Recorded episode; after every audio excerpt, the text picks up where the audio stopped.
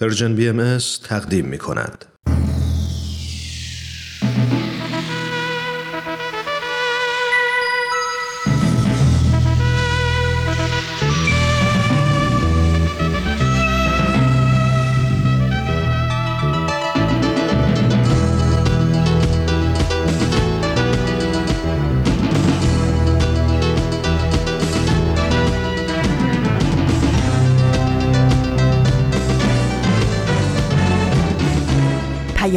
دوست. برنامه ای برای تفاهم و پیوند دلها.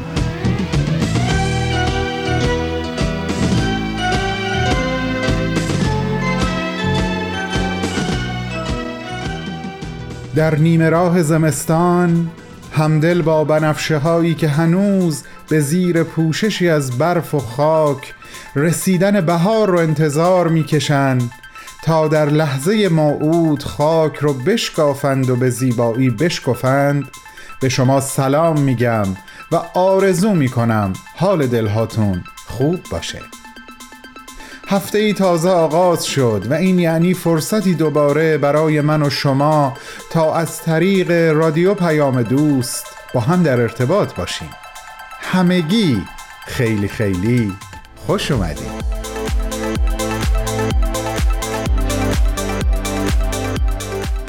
بهمن یزدانی هستم و امروز شنبه 16 بهمن ماه از سال 1400 خورشیدی و پنجم فوریه از سال 2022 میلادی هست.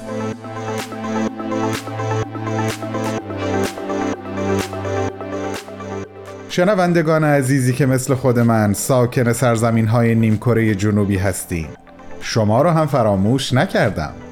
تابستونتون گرم دلهاتون پر امید باشه الهی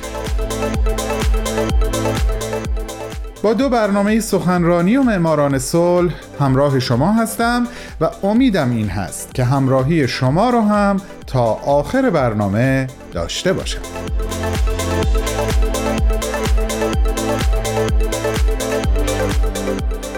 خاطرم هست هفته قبل بهتون قول دادم امروز راجع به ضرب المثل مرگ یک بار شیون یک بار صحبت بکنم. مطمئن باشید که سر قولم هستم. اما قبل از اینکه برم سراغ این ضرب المثل چون هفته قبل به لوح مریم از آثار حضرت بهاءالله و جملاتی از این لوح زیبا و شاعرانه اشاره کردم اجازه می‌خوام الان یکی دو جمله دیگه از همین لوح رو براتون بخونم و احساسم رو راجع به اون باهاتون در میون بذارم. جایی در میانه لوح حضرت بهاءالله خطاب به مریم میفرمایند مریم حزن را به سرور بچش و غم را از جام فرح درکش. خیلی وقتها خیلی از ما آدم ها ممکنه غم و شادی رو دو مفهوم متضاد و متناقض دیده باشیم و فکر کنیم باید با سلاح شادی به مساف غم بریم و اونو از بین ببریم. اما به نظر من این جملات از لوح زیبای مریم نگرشی متفاوت نسبت به غم و شادی برای ما به ارمغان آورده. برداشتی که من از این عبارات دارم این هست که غم و شادی یا شاعرانه تر بگم حزن و سرور نه تنها در تقابل و تناقض با هم نیستند بلکه مثل دو روی یک سکه معنادهنده و تکمیل کننده هم هستند شما تصور کنین اگر نگاه ما به فراز و نشیبهای زندگیمون به این شکل باشه چقدر زیباتر و مؤثرتر می‌تونیم با ملایمات و ناملایمات زندگیمون روبرو بشیم. تغییر نگاه و نگرش ما به این مفاهیم طبعا بر روی تفکر، احساسات و نهایتا عملکرد ما هنگام مواجهه باهاشون تأثیر بزرگی داره و چقدر خوبه که ما در گفتگوهای روزانه با دوستان و عزیزان و آشنایان و غریبه هایی که باهاشون هم کلام میشیم در صورت لزوم به شکلی طبیعی اگه دست داد به شکل قابل درک این نگاه تازه رو باهاشون در میون بذاریم و به اونها در رویارویی با مسائل و مسائب زندگیشون یاری برسونیم. گاهی با خودم فکر می کنم هدف از ظهور حضرت بهاءالله که رسوندن جهان به اتحادی حقیقی و پایدار هست حتی به روح کلمات هم رسوخ و مفاهیمی که تا دیروز متضاد هم بودن رو به مفاهیمی متحد تبدیل کرده. مفاهیمی که عملا همدیگر رو تکمیل و معنا می کنن مریم حزن را به سرور بچش و غم را از جام فرح درکش. به به به خدا از این زیباتر و زلالتر نمیشه.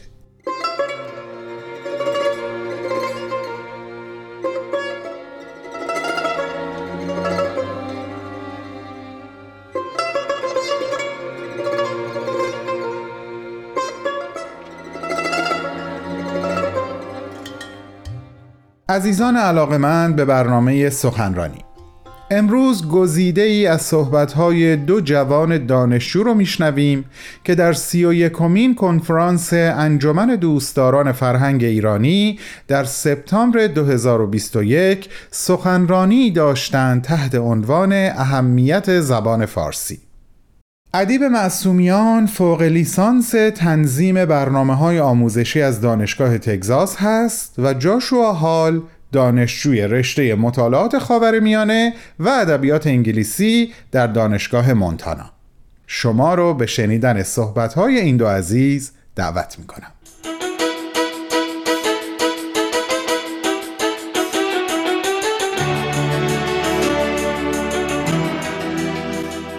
بنده ادیب معصومیان هستم و در شهر آستین تکساس زندگی می‌کنم. ایرانی تبارم و در خانواده ایرونی بزرگ شدم. متاسفانه تا حالا ایران رو ندیدم ولی خیلی دلم می‌خواد که یه روزی به اونجا سفر کنم. از بچگی گوشم به زبون فارسی عادت کرده بود و وقتی که فامیل و دیگران صحبت می‌کردند بیشتر حرفاشون رو میفهمیدم. اما تا موقعی که 18 19 سالم شد نمی‌تونستم خوب به فارسی صحبت کنم. مادرم خیلی سعی کردند که با کتاب های درسی شادروان خانم دکتر لیلی ایمن آهی فارسی رو به طور مفصل و منظم به هم یاد بدند و چند سالی این برنامه ادامه داشت. ولی نهایتا دووم نیاوردم.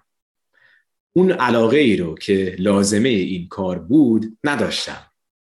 و بعد از مدتی مثل بچه های همسن و سال خودم حوصلم سر می‌رفت و می‌رفتم دنبال بازی اما بعدا که بزرگتر شدم و وارد دانشگاه شدم باید یک زبون خارجی انتخاب می کردم. خوشبختانه فارسی یکی از زبونهایی بود که در دانشگاه تکساس در آستین تدریس می شد.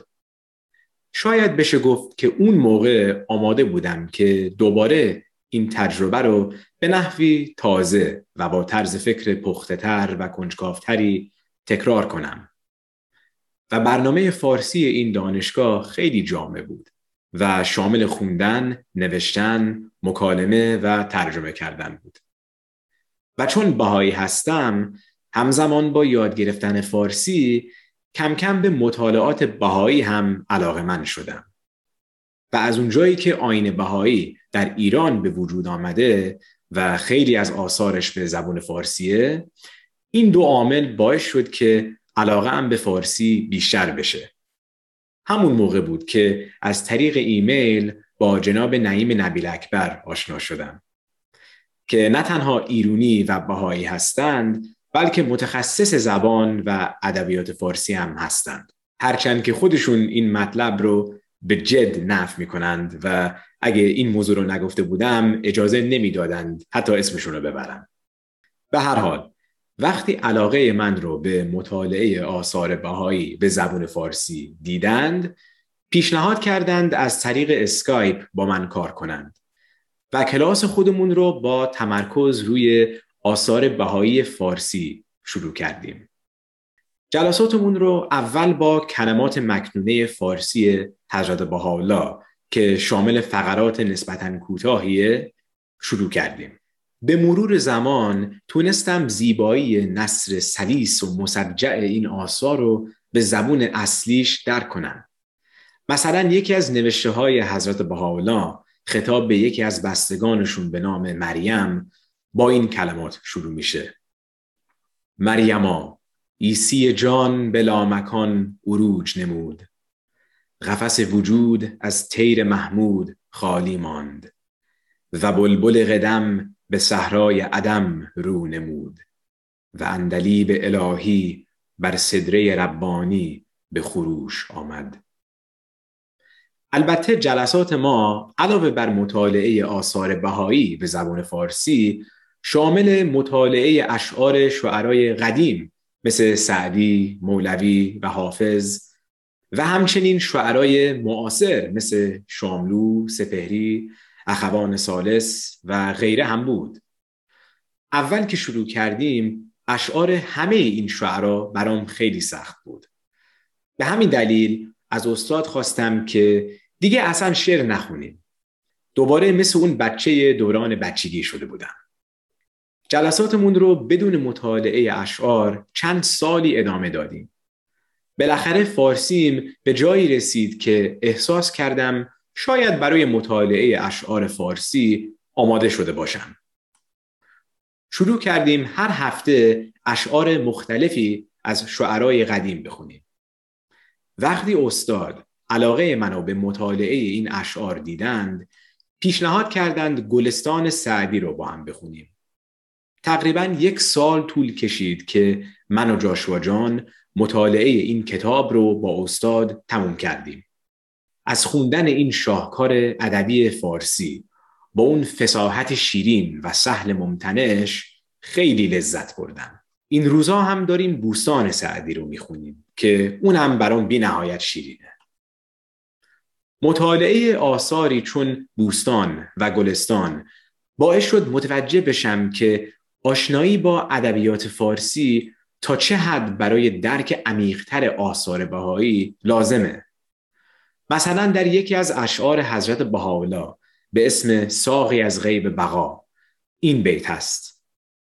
گر خیال جان همی هستت به دل اینجا میا. گر نصار جان و دلداری بیا و هم بیار. مصرع دوم این بیت شاید اشاره غیر مستقیمی باشه به این بیت از باب اول بوستان سعدی که میگه به راه تکلف مرو سعدیا اگر صدق داری بیار و بیا. حضرت عبدالبها هم در یکی از آثارشون میفرمایند اگر گرگی را رعفت و مهربانی نمایی این ظلم گوسفند است. این فرمایش هم شاید کنایه ای باشه به این بیت معروف در باب هشتم گلستان سعدی. ترحم بر پرنگ تیزدندان ستمکاری بود بر گوسفندان. برای روشن شدن این مطلب یک مثال دیگه هم می‌زنم. خیلی از ایرونی ها معتقدند که آه و ناله ستم دیدگان اثرات و عواقبی داره. مثلا حضرت بهاءالله در یکی از آثارشون به اسم لوح رئیس میفرمایند البته ناله این اطفال و حنین این مظلومان را اثری خواهد بود. اول که این جمله رو خوندم اصلا نمی‌دونستم که این ایده در ادبیات فارسی هم وجود داره. در باب اول بوستان سعدی آمده که خرابی کند مرد شمشیر زن نچندان که دود دل طفل و زن.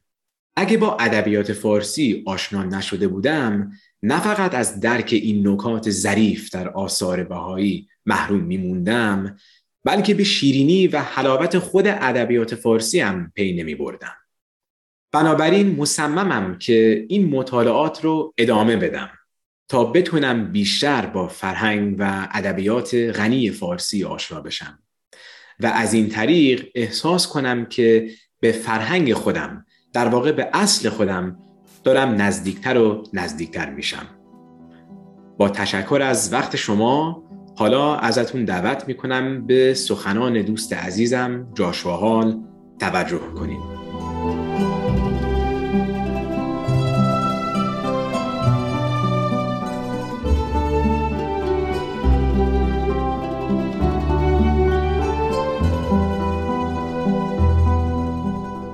دوستان گرامی شما شنونده صحبت‌های جنابان ادیب معصومیان و جاشوا حال هستین در سخنرانی تحت عنوان اهمیت زبان فارسی. این سخنرانی در سی و یکمین کنفرانس انجمن دوستداران فرهنگ ایرانی در سپتامبر 2021 ایراد شده.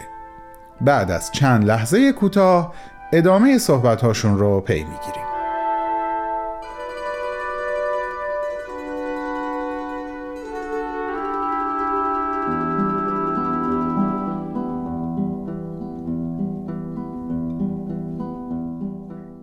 بر شما. اسم بنده جاشوا هال است و دانشجوی دانشگاه مونتانا هستم. مونتانا ایالتی در شمال غربی امریکاست خوشحالم که امروز با دوست عزیزم ادیب فرصتی دارم که درباره زبان و ادبیات فارسی صحبت کوتاهی با شما بکنم و نشان بدهم که این امکان هست که یک جوان دهاتی امریکایی یک کمی فارسی یان گرفته باشد. ادبیات فارسی و فرهنگ ایرانی را هم خیلی دوست داشته باشد. با اجازه شما به زبان فارسی کتابی و رسمی نه زبان محاوره حرف خواهم زد. در نوجوانی بعد از مدتی که در طی آن دینهای مختلف دنیا تحری حقیقت می کردم بهایی شدم. علت بهایی شدنم این بود که تنها در آثار حضرت بهاءالله دیدم که ارتباط و مناسبت انسان با خدا در سراسر تاریخ کاملا روشن می شوند و وحدت انسان در آن تأسیس می شوند و دین تماما سازگار با عقل و ارزش های اخلاقی مترقی است. به این ترتیب بود که به قول سهراب سهتهری دوچار یا ممتلای تعالیم حضرت بهاءالله شدم به طوری که دین و آینشان با دل و جان قبول کردم. مثل عاشق بیپروا دیوانه حضرت بهاءالله شدم. همه آثار نازل شده حضرت بهاءالله را که به انگلیسی ترجمه شده بود خواندم. اما طولی نکشین که دیدم می‌خواهم که همه آثار حضرت بهاءالله را به زبان اصلی بخوانم تا بتوانم به معشوق الهی نزدیکتر بشوم و مقصودشان را بهتر با عقل ناقصم بفهمم و درک عمیقتری از زیبایی کلامشان داشته باشم. اول عربی یاد گرفتم. برای اینکه نصوص بهایی به عربی و فارسی هر دو نازل شده است. همچنین می‌خواستم متن قرآن مجید را هم به زبان اصلی بفهمم. بالاخره توانستم نوشته های عربی حضرت بهاءالله را بخوانم و حتی با بی کفایتی خاص خودم ترجمه کنم. ولی به زودی معلومم شد که زبان فارسی تا آنجا که با زبان وحی الهی در امر بهایی مربوط می شوند اهمیتی تام و تمام و اساسی دارد. و روشن شد که اگر زبان مادری حضرت بهاءالله را یاد نگیرم هرگز نمی توانم عمق و گستره و عظمت حقیقی کلامشان را در حد عقل محدودم بفهمم. در نتیجه به آموزش دستور زبان فارسی رو آوردم. و کتاب مقدمه ای به زبان فارسی به قلم ویلر تکستون را خریدم و خواندم. اما خیلی مشکل است زبانی را بدون داشتن معلم یاد گرفت. چون این امکان را داشتم که عضو گروه اینترنتی ترجمان باشم از اعضای گروه پرسیدم که کسی هست که مرا در این مورد کمک کند. خیلی شانس آوردم که یکی از اعضای گروه که سمت استادی بر من دارد. جناب نعیم نبیل اکبر گفتند که حاضرن فارسی به من یاد بدهند. بعد از آن هر هفته و تقریبا هر روز پای اسکایپ همدیگر را می‌دیدیم و ساعتهای بیشماری را با هم میگذراندیم که در آن تلفظ و دانش فارسی مرا بهتر می‌کردند و با هم ادم و شعر کلاسیک فارسی میخواندیم. علاوه بر این مرا به فارسی محاوره آشنا می کردند. جناب نبیل اکبر نظرشان این بود که خیلی مهم است که نه تنها بتوانم نوشته های فارسی بهایی را بخوانم بله در ضمن بتوانم قدر فرهنگ ایرانی را به مطالعه شاهکارهای ادبیش بدانم و به این ترتیب به دانش جامعی از زبان و ادب فارسی دست بیابم بنابراین در چند تا از نخستین درسهای ما رباعیات خیام را با هم میخواندیم. بعد از رباعیات خیام غزلیات حافظ و سعدی و مولوی و داستان رستم و سهراب فردوسی و بعضی از شاهکارهای شعر و نظم فارسی مثل قصیده مشهور خاقانی ایوان مدائن و بخشهایی از اشعار معروف سایر شاعران و همچنین گلستان و بوستان سندی را میخواندیم. علاوه بر این استادم مرا با شعر شاعران معاصر هم از جمله شاملو و نیما و سپهری و فروغ و خانری و اخوان سالس آشنا می کردند. چون همیشه خیلی از ترجمه لذت می بردم طولی نکشیم که به ترجمه شعر فارسی رو آوردم. اگرچه نخستین اشعاری را که ترجمه کردم چندتا از رباعیات خیام بود بعدا بعضی از غزلیات حافظ و سعدی و مولوی را هم ترجمه کردم. اما خصوصا شعر حافظ بود که مرا شیفته کرد و به این ترتیب بیشتر غزلهایی که ترجمه کرده ام مال حافظ بوده که سعی کرده ام آنها را با وزن و قافیه به انگلیسی ترجمه کنم. چون عشق عمیقی به ادبیات فارسی و ترجمه اش به انگلیسی داشتم و دارم تصمیم گرفتم که دنبال درجه دکترای ادبیات فارسی بروم. در ضمن اهمیت فارسی در نوشته های بهایی از یادم نرفته است. نوشته های زیبای شاعرانه ملیح فارسی حضرت بهاءالله را خواندم که شامل بسیاری از الواحشان و آثار بزرگتر مثل کتاب اینقان بود. چون با ادبیات فارسی آشنا شدم توانستم قدر زیبایی اشارات ادبی و صنایع بدیعی و موتیف های شاعرانه و استعاره های نوشته های بهایی را بیشتر بدانم. الان هر هفته جناب نبیل اکبر و ادیب جان و این بنده شرمنده با هم ادب فارسی و آثار بهایی را می‌خوانیم. هر روز عشقم به زبان فارسی بیشتر می شوند چه که به نظر من اگرچه فقط امریکایی جاهل حقیری هستم فارسی زیباترین و شیرینترین زبان دنیاست.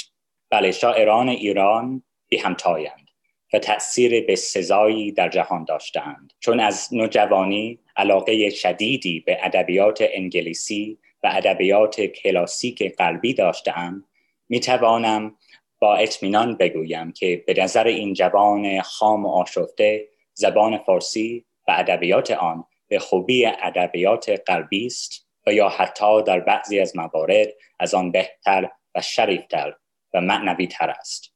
البته از آن به این موضوع در صورتی است که انسان انصاف داشته باشد. امیدوارم که مردم در کشورهای غربی و خصوصا بهایان غیر ایرانی بیشتر فارسی یاد بگیرند تا که زیبایی و مزیت و امتیاز زبان و فرهنگ ایرانیان را آن وارثان پادشاهی قدیم و ساکنان مهد امر بهایی را بهتر بشناسند. خیلی خوشحالم که به اتفاق دوست و برادر عزیزم ادیب توانستیم چند کلمه ای درباره زبان و ادبیات فارسی و اهمیت مطالعه آن با شما صحبت کنیم. منم خوشبختم که این فرصت برای هر دوی ما فراهم شد.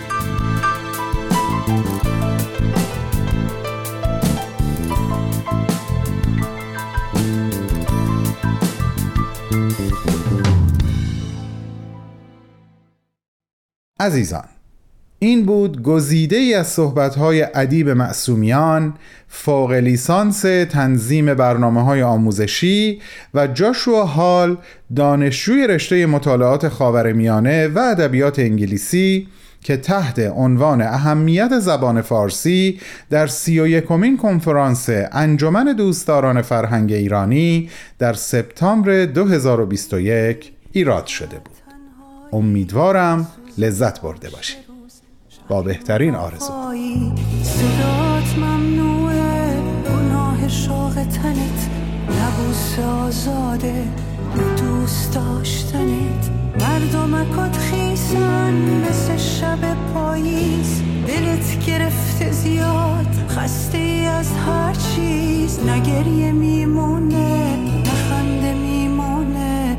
برقص دیوونه. برقص دیوونه نه گریه میمونه نه خنده میمونه. برخش دیوونه برخش دیوونه. نه گریه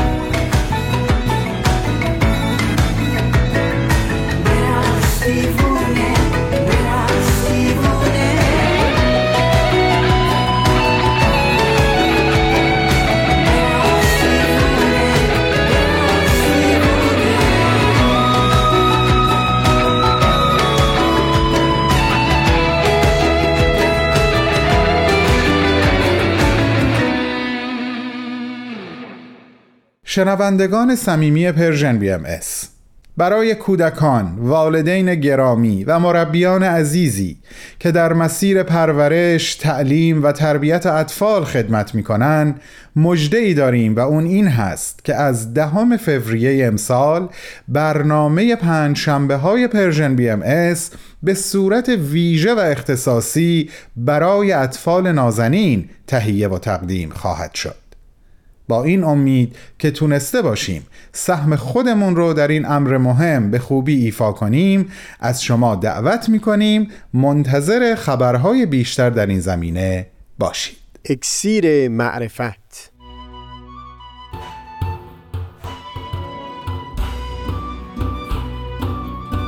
مروری بر مزامین کتاب ایقان دوشنبه ها از رادیو پیام دوست. از تا همامه ازلی در شور و تغنیست گوش قلب را از سروش او بی بهره مکن.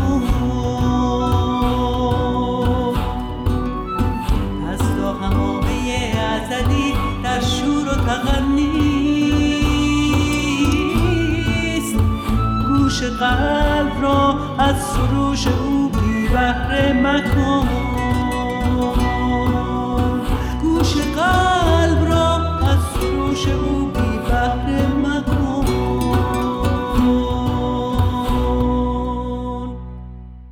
دوستان عزیزم خسته نباشیم الان دیگه وقتشه به قولی که دادم عمل کنم. یادتون هست هفته قبل بهتون گفتم بعضی مفاهیم در یک بزنگاه های مهم اجتماعی دچار یک دگردیسی بزرگ میشن و از یک مفهوم ساده و سطحی به یک مفهوم والا و ارزشمند ارتقا پیدا می‌کنن؟ این مثال هم در همین راست است ما ایرانی ها نسل اندر نسل از این ضرب المثل یعنی مرگ یک بار شیون یک بار استفاده کردیم اما حضرت بهاءالله در لوحی خطاب به فردی به نام مهدی یا صحیحتر بگم مهدی به شکلی از این ضرب المثل برای بیان مطلبی که مد نظر داشتن بهره بردن که من فکر می کنم استفاده کردن از این ضرب المثل به قبل و بعد از اون تقسیم میشه. در جلد دوم آیات الهی صفحه 247 به این بیان از حضرت بهاءالله برمیخوریم که ای مهدی در السن و افواه عوام این کلمه جاری و ساری. مرگ یک بار و شیون یک بار. یک بار بمیر و زندگی از سرگیر و فراموش نکنیم که به قول مارگوت بیکل شاعر فرانسوی هر مرگ اشارتی است به حیاتی دیگر. فکر می کنم توضیح بیشتری نیاز نباشه و درک این حقیقت رو افکار و عواطف شما با ذهن و قلب اطرافیانتون حتما در میون خواهد گذاشت. سپاس که به صحبتهای من گوش دادین. برنامه معماران صلح آماده است. بفرمایین خواهش می‌کنم.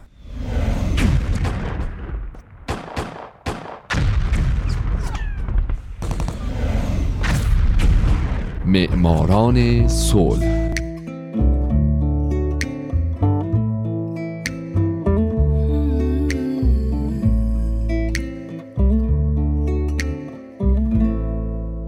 اینجا رادیو پیام دوسته و شما دارید به معماران صلح گوش می‌دید.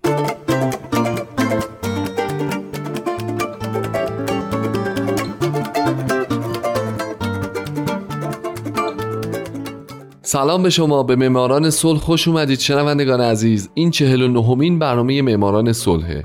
اگه شنونده ثابت این برنامه باشین دیگه حتما حفظ شدید که من در این برنامه به زنان و مردان و شرکت ها و مؤسساتی می‌پردازم که به خاطر فعالیت هاشون به نوبل صلح دست پیدا کردن. کسانی که یا تمام زندگیشون رو وقف صلح کردن یا در برهی از زمان کاری کردن که دنیا برای ما جای امتری بشه. من هومن عبدی هستم. ازتون می‌خوام به این قسمت از معماران صلح هم مثل 48 تای قبلی گوش بدیم.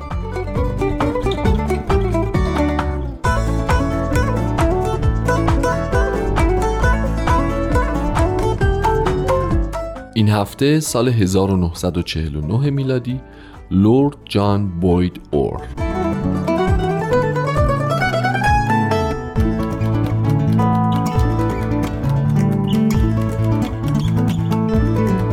از اونجایی که در سال 1948 هیچ کس جایزه نوبل صلح رو نبرد بنابراین من به برنده این جایزه در سال 1949 می‌پردازم لورد جان بوید اور در 23 سپتامبر 1880 در اسکاتلند متولد شد و در 25 جون 1971 در همین کشور درگذشت. او مدیر کل سازمان خاروبار و کشاورزی فاو بوده، پزشک بوده، از او به عنوان رئیس و مدیری برجسته یاد شده و در انجمنهای ملی صلح و سازمانهای جهانی بسیاری هم عضو بوده.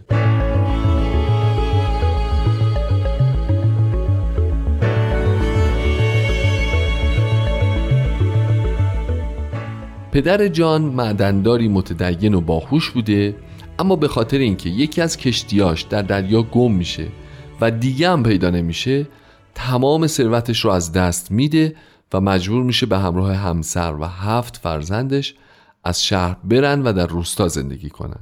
مادر جان هم دختر یک معدندار دیگه بوده که نسبت به پدر جان وضعیت مالی بهتری داشته و از اعضای رد بالای فراماسون ها بوده. جان در خونه رشد کرد که پر از کتاب بود و پدرش مطالعات وسیعی درباره سیاست، موضوعات جامعه شناسی، ماورا و طبیعه و همچنین مذهب داشت و او پدرش و برادراش همیشه درباره این موضوعات با هم بحث و تبادل نظر می‌کردند. بعد از طی کردن دوران اولیه مدرسه در روستا جان به 20 مایلی محل سکونتش فرستاده شد تا ادامه تحصیل بده اما او بیشتر وقتش رو با کارگران ساده و معدنکارانی که در معدن پدرش کار می‌کردن میگذروند خونوادش هم وقتی دیدن که اوضاع اینجوریه او رو به روستا برگردوندن و جان در روستا به عنوان معلم کارآموز با درآمد اولیه ده پوند در سال که بعد دو برابر شد استخدام شد. این دوره دوره بسیار سختی در زندگی او بود چرا که در 15 سالگی هم در مدرسه تدریس می‌کرد هم درس می‌خوند و هم برای پدرش کار می‌کرد.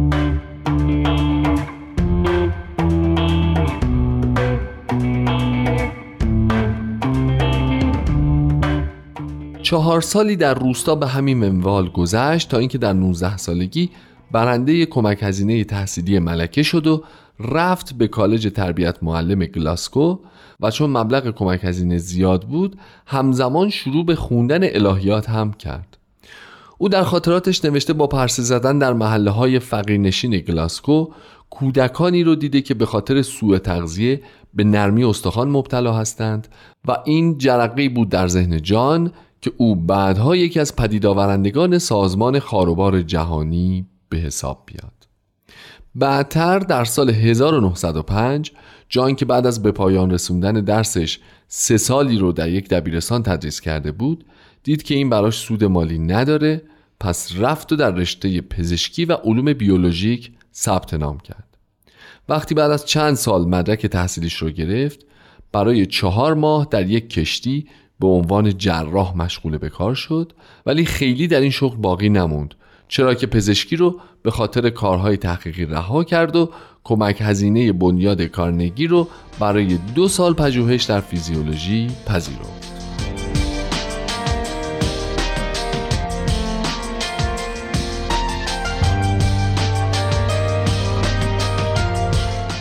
چند سالی بعد از این دکتر بوید اور مسئولیت یک مؤسسه تحقیقاتی جدید رو بر عهده گرفت که در مورد تغذیه دام تحقیق می‌کرد. او در این مؤسسه کارهای زیربنایی زیادی رو انجام داد. از جمله تونست برای اونجا یه ساختمون بسازه تا مؤسسه بتونه کارهای تحقیقاتی شد در یک جا متمرکز کنه. همچنین او یه طرح مالی پیشنهاد کرد که تصویبش طول کشید. پس وقتی که جنگ جهانی اول شروع شد جان به ارتش انگلستان پیوست و اول در سپاه پزشکی ارتش سلطنتی خدمت کرد و مدال شجاعت دریافت کرد و بعد همزمان در نیروی دریایی سلطنتی هم مشغول به کار شد.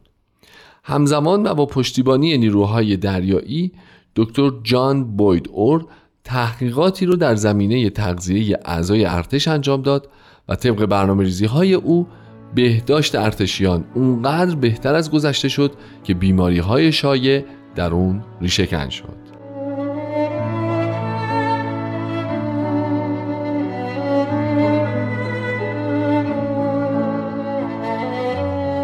وقتی لورد جان بوید اور برنده جایزه نوبل صلح در سال 1949 در سال 1919 و بعد از جنگ جهانی اول به مؤسسه تحقیقاتی برگشت دید که هنوز طرح مالیش برای توسعه مؤسسه تصویب نشده. اما با پشتیبانی یک تاجر که جنگ باعث ثروتمند شدن شده بود و دولت او تونست مشکلات مالی مؤسسه رو برطرف و مؤسسه رو که همونطور که گفتم در زمینه تغذیه دام به فعالیت می پرداخت گسترده تر بکنه. در همین زمان بود که اور چند کتاب نوشت در همین رابطه. اما به مرور او جذب پژوهش درباره تغذیه انسانها شد. از جمله پس از آزمایش های گسترده در دهه 1930 به این نتیجه رسید که باید در رژیم غذایی مادران، کودکان و محرومان حتما شیر گنجونده بشه.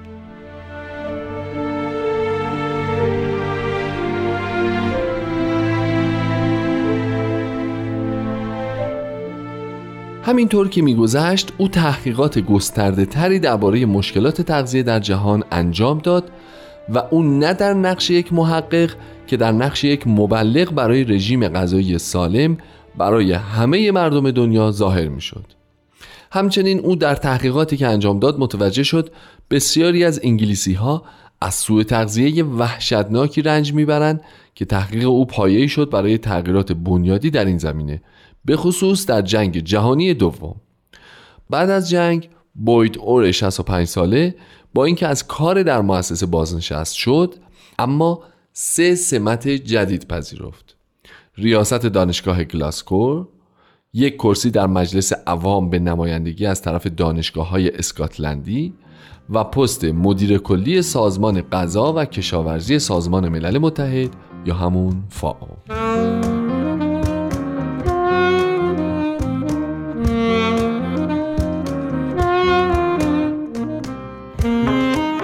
فاو در اون زمان نه از قدرت کافی و نه از منابع مالی گسترده بهرهمند بود. به همین دلیل همکاری بوید با این سازمان حسابی سخت بود. اما در هر صورت او به خاطر اعتقادش به اینکه تأمین غذا و رفاه برای همه مردم روی زمین منجر به استقرار صلح میشه تمام سختی ها رو به جون خرید و کارهای زیادی در زمان مدیر کلیش در این سازمان به سرانجام رسوند. از جمله اینکه در سال 1946 زیر نظر فاو یه شورای بین المللی استراری مواد غذایی تأسیس کرد که در همون مرحله اول 34 کشور در این شورا عضو شدند. علاوه بر اون به طور گسترده برای به دست آوردن حمایت برای یک برنامه غذایی فراگیر به دور دنیا سفر کرد و نتایج سفرش رو کرد یه پیشنهاد برای ایجاد یک انجمن جهانی غذا اما بریتانیا و ایالات متحده به این طرح رأی ندادن و این باعث ناامیدی شدیدش شد.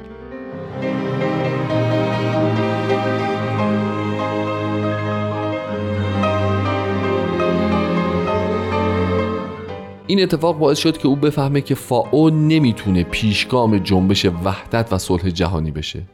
پس از مدیر کلی اونجا استفاده داد و به تجارت روی آورد. تو سه سال او حسابی ثروتمند شد و حتی به کنایه می‌گفتن که او احتمالا خبر برنده شدن جایزه نوبلش رو از طریق بانکش یعنی اونجایی که او اکثرا اونجا بوده متوجه شده. اما هرچی که بود او جایزه نقدی نوبل صلح رو به شورای ملی صلح جنبش جهانی برای دولت فدرال جهانی و سازمانهای صلح دیگه اهدا کرد.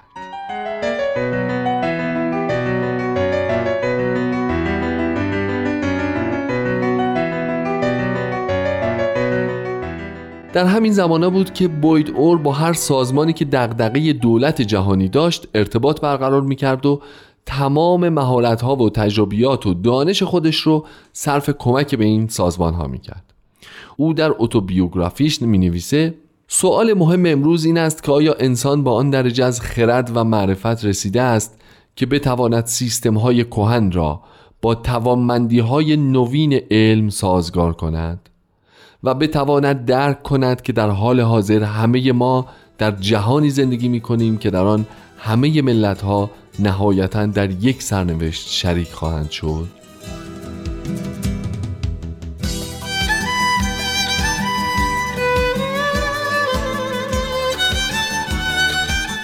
دوستای عزیز اصلا وقت نداریم.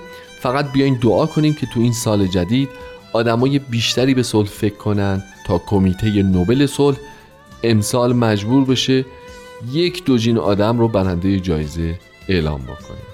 امیدوارم شما هم یکی از اونها باشید. شاد باشید و خدا نگهدار.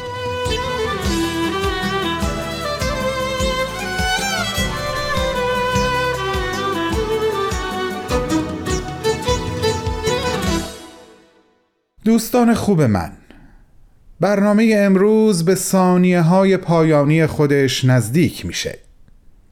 برای بنفشه های فکر و عواطفتون رویشی ناب آرزو می‌کنم تا در بهار خودشون با قدرت خاک حاصلخیز ذهن و قلبتون رو بشکافن و با جلوهی کم نظیر بشکفن دوستتون میدارم به گرمی و یگانگی. تا شنبه هفته بعد. خدا حافظ